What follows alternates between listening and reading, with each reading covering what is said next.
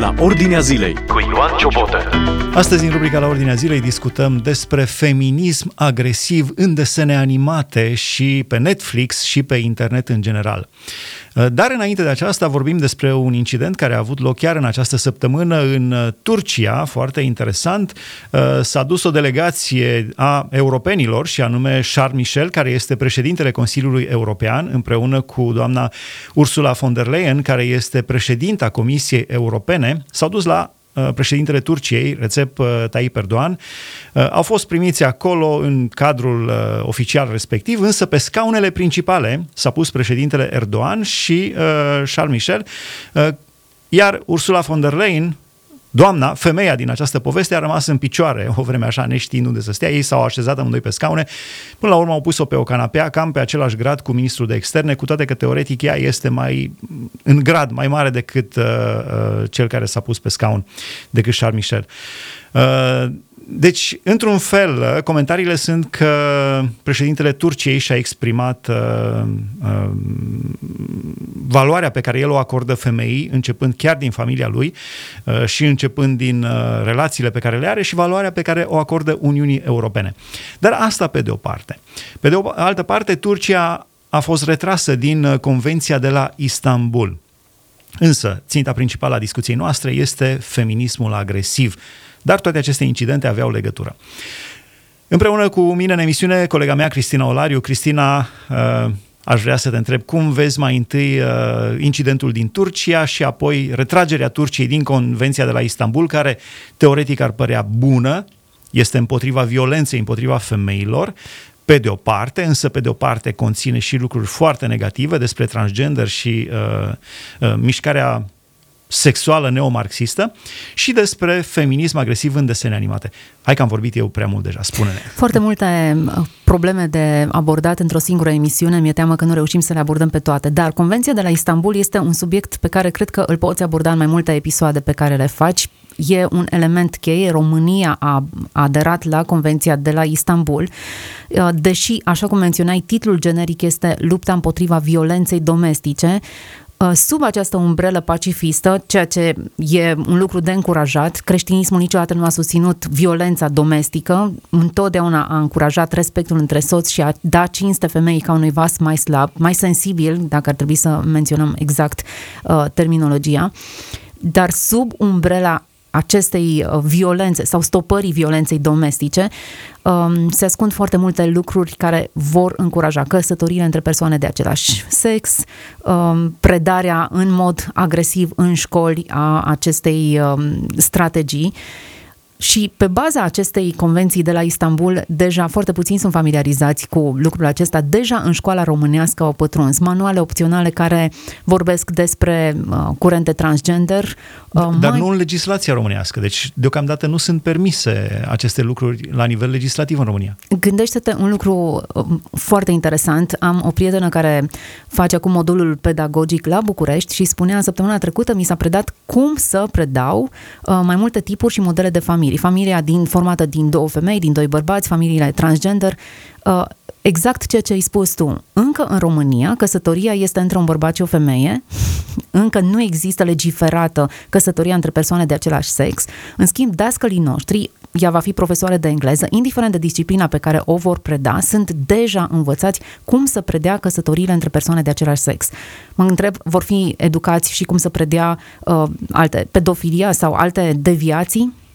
Și dacă cineva se ridică și spune Convenția de la Istanbul nu este bună, uh, atunci criticii vor spune, hei, tu ești pentru violență în familie? Nu, nu suntem pentru violență în familie, nu suntem pentru niciun Categoric fel de violență. Nu. Clar. Dar este o mârșăvie, este o chestie foarte perfidă să asociezi violența în familie cu transgenderismul și cu mișcarea homosexuală. Nu, trebuie separate foarte clar subiectele și apele. Odată deci, discutăm despre una, odată despre alta. Există o, o dezbatere destul de aprinsă pe marginea legii educației sexuale în școli, dar fie că ea va fi aplicată așa cum este, nu va fi nevoie să vină organizații LGBT care să țină lecții fără perdea copiilor noștri, ceea ce cred că se va întâmpla dacă va rămâne în vigoare această lege. E suficient ca un dascăl de bună credință care are de predat limba engleză copiilor noștri în maniera în care se predă astăzi cu uh, această interdisciplinaritate, faptul că nu predai doar uh, gramatică gramatică engleză, predai concepte legate de ecologie, de uh, purtarea bună în societate, să fii un cetățean bun. Există pur și simplu o strategie de a preda nu doar disciplina, nu doar geografie predai, ci alte uh, valori conexe cu geografia, cum să păstrezi natura curată. Și pentru că este gândită programa școlară așa, aceste valori care țin de identitatea sexuală sunt deja incorporate, în ciuda faptului că nu există o lege care să spună că există persoane, uh, familii formate din uh, doi homosexuali. Nu există legea în vigoare, dar deja predăm lucrul acesta în școli. Realitatea comentată din perspectivă biblică. Asculți la Ordinea Zilei. Am impresia că trebuia să discutăm fiecare subiect într-o emisiune separată, exact așa cum spuneai, însă s-au aglomerat așa. În, sunt zile în care uh, trebuie să abordezi mai multe subiecte pentru că ăsta e mersul lumii. Uh, trecem ușor, ușor spre ceea ce s-a întâmplat la Istanbul. Când, cum crezi că a fost uh, interpretat acest lucru? O lipsă de respect față de Ursula von der Leyen pentru că era femeie uh, sau pentru că era într-un fel șefa Uniunii Europene și uh, Erdogan vrea să... Și nu doar el, și Charles Michel Uh, care este european, uh, la fel au tratat-o, deci au pus-o undeva pe o canapea, n-au lăsat-o pe scaunele principale. Deci, lipsă de respect față de femeie, în general sau față de Uniunea Europeană? Cum, s-a, cum le comentezi? Acum, ceea ce s-a întâmplat la Ankara în cadrul acestui incident este o lipsă de politețe, dar care nu e întâmplătoare. Nu în mod arbitrar, arbitrar au fost puse acolo doar două scaune pe care să se așeze cei doi bărbați prezenți și erau doar la întâmplare două canapele așezate față în față. Fiecare, în lumea diplomatică, fiecare detaliu de acest gen, unde se așează fiecare reprezentativ, e bine gândit. E o armată de oameni care gândește fiecare detaliu, inclusiv dress code că vorbeam puțin mai devreme dacă s-a îmbrăcat potrivit Ursula sau nu. Inclusiv dress code-ul este foarte bine gândit. Cum te îmbraci ca femeie într-o țară musulmană? Care sunt zonele din corp care sunt expuse sau nu? Ai mânecă lungă? Toate lucrurile acestea sunt foarte bine gândite. Faptul că ea a fost așezată pe o canapea sau lăsată cumva așa suspendată în aer, în timp ce cei doi bărbați uh, prezenți la întâlnire s-au așezat pe cele două scaune, nu este arbitrar, a fost un mesaj pe care în mod clar Erdogan l-a transmis, exact așa cum ai intuit e bine, un mesaj transmis față de Europa. Uh, Turcia s-a retras din convenția de la Istanbul, deși convenția a fost de la Istanbul, numită așa, nu reprezintă politica Turciei. Lucrul acesta e un lucru bun și de apreciat și uh, dacă România l-ar face, ar fi înțeleaptă. Uh, dar uh, lipsa de politețe față de Ursula e un mesaj transmis Uniunii Europene. Până la urma urmei, Turcia are 2 milioane de refugiați pe care îi poate plasa oricând în spațiul acesta și cred că aceasta e o miză de negociat, o piesă tare în discuțiile pe care îi le au. Și da, un mesaj adresat femeilor, așa cum mai sesizat, în lumea islamică, femeia este pusă pe o treaptă inferioară. Dar interesant că noi gândim în termenii uh, culturii europene. Uh, îmi amintesc un incident, un student la medicină în România, dintr-o țară islamică, uh, de cultură islamică, uh, în fața, când ieșea din sala de curs, a ieșit prin fața profesoarei lui. Și profesoara l-a prins de mânecă. Hei, hei, hei, femeile ies primele. Și el zice, nu, bărbații ies primii. Deci, în gândirea noastră europeană, în civilizația și în cultura europeană, într-adevăr, dai întâietate femeii. La ei nici vorbă. Bărbații ies primit. Deci, într-un fel, Erdogan s-a comportat cum a fost crescut și cum aplică și în familia lui. Exact, Nelu, dar dacă la tine acasă vine președintele României, urcă până la etajul 4 unde locuiești, probabil că Uh, te vei interesa foarte mult despre obiceiurile lui culinare și dacă știi că omul ăsta nu pune în gură carne de pui, nu-i vei servi carne de pui, nu-i așa? La nivelul acesta diplomatic, cum spuneam, Erdogan știa foarte bine care sunt obiceiurile în Europa și cum ar fi trebuit tratată. Dar să zicem că, eu știu, președintele Turciei are o anumită scuză, deși nu o are în cazul acesta. Nu uităm că la această întâlnire a mai fost încă un bărbat care era european și care știa că ar fi trebuit să doneze sau să cedeze scaunul unei doamne. Realitatea din jur cu scriptura deschisă. Ascultă la Ordinea Zilei. Da, a fost interesantă. Dar acum spre uh, miezul discuției noastre, despre feminismul agresiv. Uh, uh, ce părere ai? Cum comentezi uh, ceea ce se întâmplă în desenele animate în Netflix și am avut aceste două studii de caz, Convenția de la Istanbul și incidentul de la, de la Ankara. Uh, dar intrând acum în miezul discuției, cum comentezi feminismul agresiv prezentat în desene animate, în, în rețeaua Netflix, în filme, în tot ce ține de internet în acest moment? Cred că tranziția de la un subiect la altul e următoarea patinăm între, între niște extreme, extreme care devalorizează femeia și până la urma urmei să știi că multe lucruri din feminism devalorizează femeia și o reduc la un simplu obiect. Cum feminismul devalorizează femeia? Uită-te la multe din legile și din perspectivele pe care le au. Uh, faptul că ei socotesc că rolul femeii ca mamă, ca soție, o, o îi scade din valoare și o împing între alte, între, între alte roluri pe care se le ocupe în societate, nu fac altceva decât să discrediteze funcțiunea de mamă și de soție mă simt onorată să fiu și mamă și soție. N-ar trebui să mă simt vinovată dacă îmi doresc să rămân acasă cu copilul meu și să-mi exercit doar rolul acesta pentru o perioadă când copiii sunt mici și au nevoie de mine mult mai mult decât atunci când devin adulți și nu mai trebuie să fiu atât de mult cu ei. Um, femeia nu e făcută pentru cratiță, femeia nu e făcută să îngrijească copii și atunci cine e făcut? Bărbatul? Cineva trebuie să fie și la cratiță și la copii. Este foarte bine când, când împart împreună aceste lucruri. Femeia nu este făcută pentru cratiță, nu este făcută pentru asta. Femeia este făcută să fie cununa bă- bărbatului, foarte interesant, dar noi am fost creați să slujim și bărbatul și femeia. Noi am fost creați să-L onorăm pe Dumnezeu cu viața noastră, iar slujirea în niciun caz nu te dezonorează. Hristos a plecat la picioarele ucenicilor și le-a spălat picioarele, El, Domnul și Mântuitorul. Prin urmare, a te pleca și a sluji partenerul tău de viață, a, a împlini nevoile, în niciun caz nu te dezonorează dacă faci exact ce, ce spune textul acolo legat de Hristos, pentru că știa cine este și de unde vine, pentru că știi că ești copilul lui Dumnezeu, că ești fica lui Dumnezeu. Nu te simți umilită că faci o mâncare, te simți onorată că poți să faci. Prefer să faci mâncare decât să stai într-un pat bolnav. Eu știu, cam așa mă gândesc eu, mai bine să slujesc, mai bine să fiu în putere și în stare să fac toate lucrurile astea decât să fie nevoie să le facă altcineva pentru mine, pentru că eu nu sunt în stare să mă mișc. De ce se transmite acest feminism agresiv pe de o parte și pe de o altă parte se insistă foarte mult spre uh, uh, efeminarea băieților? Uh, deci băieții să fie într-un fel așa mai mult fetițe.